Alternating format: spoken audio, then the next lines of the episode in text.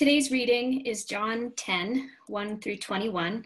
You can read it on your own Bible or on the screen. This is God's word. Very truly, I tell you, Pharisees, anyone who does not enter the sheep pen by the gate, but climbs in by some other way, is a thief and a robber. The one who enters by the gate is the shepherd of the sheep. The gatekeeper opens the gate for him, and the sheep listen to his voice. He calls his own sheep by name and leads them out. When he has brought out all his own, he goes on ahead of them, and his sheep follow him because they know his voice. But they will never follow a stranger. In fact, they will run away from him because they do not recognize a stranger's voice. Jesus used this figure of speech, but the Pharisees did not understand what he was telling them. Therefore, Jesus said again, Very truly, I tell you, I am the gate for the sheep. All who have come before me are thieves and robbers, but the sheep have not listened to them. I am the gate. Whoever enters through me will be saved. They will come in and go out and find pasture. The thief comes only to steal and kill and destroy. I have come that they may have life and have it to the full. I am the good shepherd. The good shepherd lays down his life for the sheep. The hired hand is not the shepherd and does not own the sheep. So when he sees the wolf coming, he abandons the sheep and runs away. Then the wolf attacks the flock and scatters it. The man runs away because he is a hired hand and cares nothing for the sheep. I am the good shepherd. I know my sheep, and my sheep know me just as the Father knows me, and I know the Father. And I lay down my life for the sheep. I have other sheep that are not of this sheep pen. I must bring them also. They too will listen to my voice, and there shall be one flock and one shepherd. The reason my Father loves me is that I lay down my life, only to take it up again. No one takes it from me, but I lay it down of my own accord. I have authority to lay it down and authority to take it up again. This command I received from my Father. The Jews who heard these words were again divided. Many of them said, He is demon possessed and raving mad. Why listen to him? But others said, These are not the sayings of someone possessed by a demon. Can a demon open the eyes of the blind? The word of the Lord. Thanks be to God. Will you pray with me?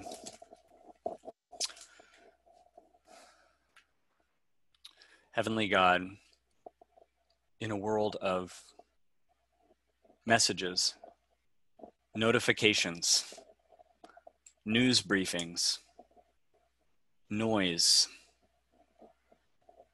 and voices,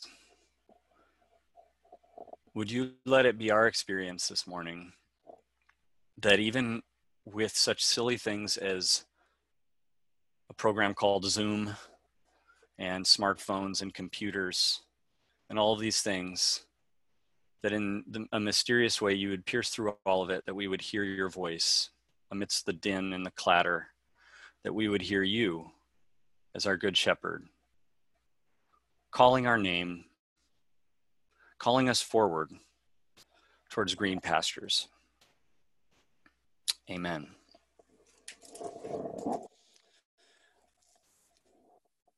If you haven't caught on by now in this service with all the references to it, we're talking about Jesus being our shepherd. Let me just so well let me just say this also that Jesus when he says this to these in, in, notice right at the beginning it says he said it to the pharisees who are the religious leaders. They are the would-be shepherds of the people. Jesus is making a strong claim about his identity in this and you might not catch it at first but we have to go back a little bit to catch it. So will be very brief but we will trace through a couple of things. And let me start by just just reciting one of the most monumental places that we hear about this theme of God being our shepherd. Psalm 23, and it's very much a prayer for the days we're living in right now. So just listen to this, whatever way is easiest for you to process these words, whether they're familiar or new to you. It goes like this Psalm 23 The Lord is my shepherd, I lack nothing. He makes me lie down in green pastures. He leads me beside quiet waters. He restores my soul. He guides me along paths of righteousness for his name's sake.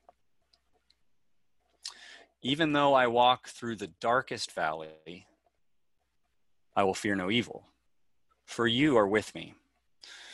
Your rod and your staff, they comfort me. You prepare a table before me in the presence of my enemies. You anoint my head with oil.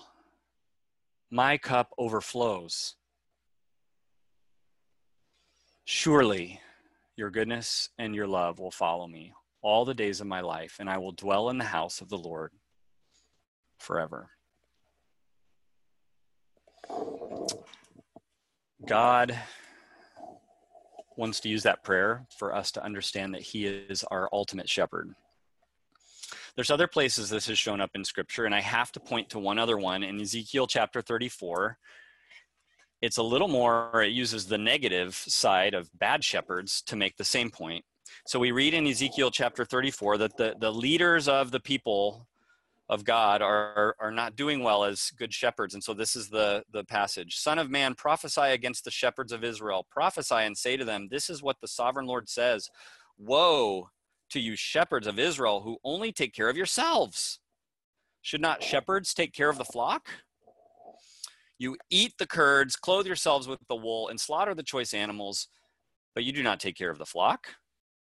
You have not strengthened the weak or healed the sick or bound up the injured. You have not brought back the strays or searched for the lost. You have ruled them harshly and brutally. A whole chapter dedicated to this, so I'll just skip to a couple other points. Verse 10 says, This is what the sovereign Lord says I am against the shepherds and will hold them accountable for my flock. I will remove them from tending the flock so that the shepherds can no longer feed themselves and I will rescue the flock from their mouths, and it will no longer be food for them. And you, that's vivid imagery. If you realize this is talking about leadership, and you know, basically, instead of caring for this flock, they're just it's like treating it like your personal refrigerator. Like this, you know, I'm just just getting fat off cooking up these tender lambs for myself. And so God's going to rescue the sheep from the mouth of these bad shepherds. And then it says in verse 22 I will save my flock, and they will no longer be plundered. I will judge between one sheep and another. And this is where you, you have to realize when Jesus says in John chapter 10, he says, I am the good shepherd. That's the passage that Joanna read. You have to realize that he's saying it to the Pharisees, the teachers of the law who knew scriptures really well. So when he says, I am the good shepherd, this is what they're thinking that he's making this claim, where God says in Ezekiel uh, 34, I will judge between one sheep and another. I will place over them one shepherd, my servant David, and he will tend them. He will tend them and be their shepherd. I, the Lord, will be their God, and my servant David will be prince among them. I, the Lord, have spoken. And then it closes with just a, just an amazing, simple sentence. It says, verse 31, You are my sheep the sheep of my pasture. I am your God, declares the sovereign Lord. So, this is the kind of claim God is making. This is now the claim Jesus is making ultimate shepherding. And of course, this relates to leadership. Um, it's rare for us in our world, at any time, it's rare for us to have leaders who are not using their shepherding voice to manipulate or it being a voice filled with self-interest and getting ahead. It's rare to for us to hear leadership voices that aren't just trying to use their voice to get themselves elected. And you know maybe saying one kind of things the voice says one set of things at a big rally of thousands of people but that voice is saying other things in a private room with a billionaire donor we in some ways learn to be a little skeptical of leadership voices, the shepherding voices of our day. And in a global crisis, leadership is needed. And we're having these experiences where, you know, on the one hand, you might listen to one leader talk and you might say, eh, I sense there's some insincerity there. I sense they're trying to leverage this moment for their own gain. And then you might eh, find the same day from another voice, and uh, you might you might find that you're hearing courageous, compassionate shepherding coming from unlikely places. We're, we're sensitive to these things. And in a world where leaders tend to the majority of them seem to tend to want to use to, to use the backs of the sheep to get ahead we find it rare to see what those who walked closely with jesus what they said he was all about and this is what it says in matthew chapter 9 verse 36 as one of jesus' closest followers who was with him you know morning noon and night saw the behind the scenes jesus this is what is said about Jesus. When he saw the crowds, he had compassion on them because they were harassed and helpless, like sheep without a shepherd. The Bible exists to try to convince you. It really does. I believe it, it exists to try to convince you that God is your ultimate, good, trustworthy shepherd who has your best interests in mind all the time. That's that that's what I believe the bigger arc of the story of the Bible can be said to contain. To convince you that God has your best interests in mind. But there's something difficult about this is that we have to familiarize ourselves with his voice. In this book about uh, about all these shepherding things. There's this author named Phillip Keller, and he tells the story. He was an actual shepherd in East Africa who became a pastor and a, a, student of scripture. And so he, he uses these metaphors of real shepherding to bring them to life. And he said he used to invite people, guests would come and visit and he, and they would be astounded. He would tell them what words to tell the flock and they would shout out these words to the flock and the, and the sheep would just look at them with a dumb look on their face at this, you know, as if to say, who are you? What, we don't recognize your voice and then this the he the shepherd would say the same thing and the sheep would do exactly what he called and they would come right to him. That's the image of intimate knowing of the shepherd's voice. And and that's actually what's needed to get to know the goodness of the good shepherd is a familiar, familiarity with his voice. Um, a lot of people in our world today have said no thank you.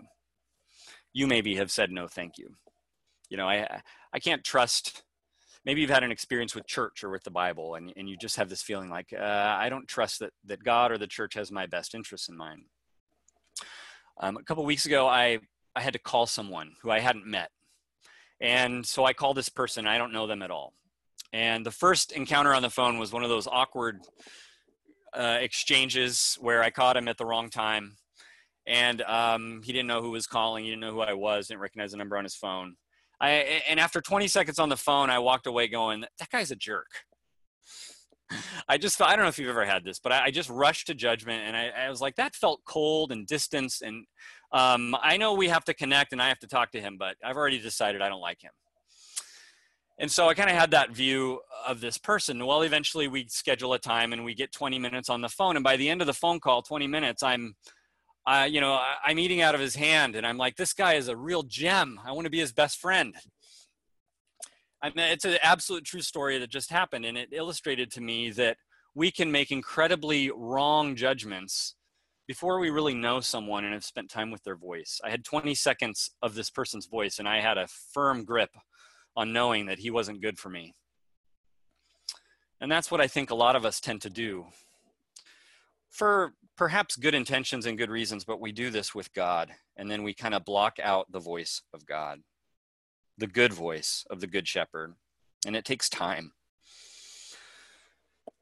So, this passage of the passage of Psalm 23 alerts us to something very vivid and helpful in our times right now when it says that there's this valley, the darkest valley is how it's described in one translation. And the older translation says, much more vivid, walking through the valley of the shadow of death. And sheep get spooked in these kind of places. They wonder what's what's around each dark corner. And that's where we're at. Humanity is panicked and spooked and afraid and worried in these times. And we wonder what threat is ahead and how much should we be worrying? And we're in desperate need of the shepherd's voice. We're in desperate need of the good shepherd. Christians have been called over and over again followers of Christ. And that language works very well with the shepherding language, followers of Christ.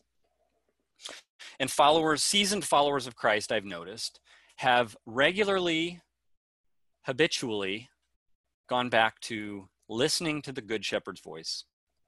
So that when a crisis comes, it, it doesn't catch them quite as much off guard. They just say, well, here again, here's this new crisis. I'm just going to do what I've always done. Is I'm going to I'm going to plunge myself. I'm going to soak myself in the good shepherd's voice.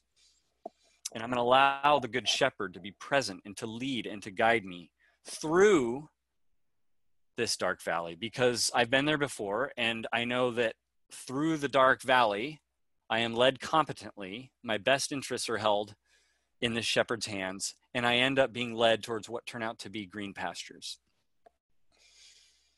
So, friends, let that let that inspire us. Let that inspire you, and let that be the image that you carry with you um, throughout this week. I'm going to share um, the screen with you, which I think. Let me see if I can find it. Um, I'm going to share the screen with you and it'll give you something to reflect on and to consolidate kind of what you're hearing from God in this moment. And a couple of questions for, for further journaling and prayer.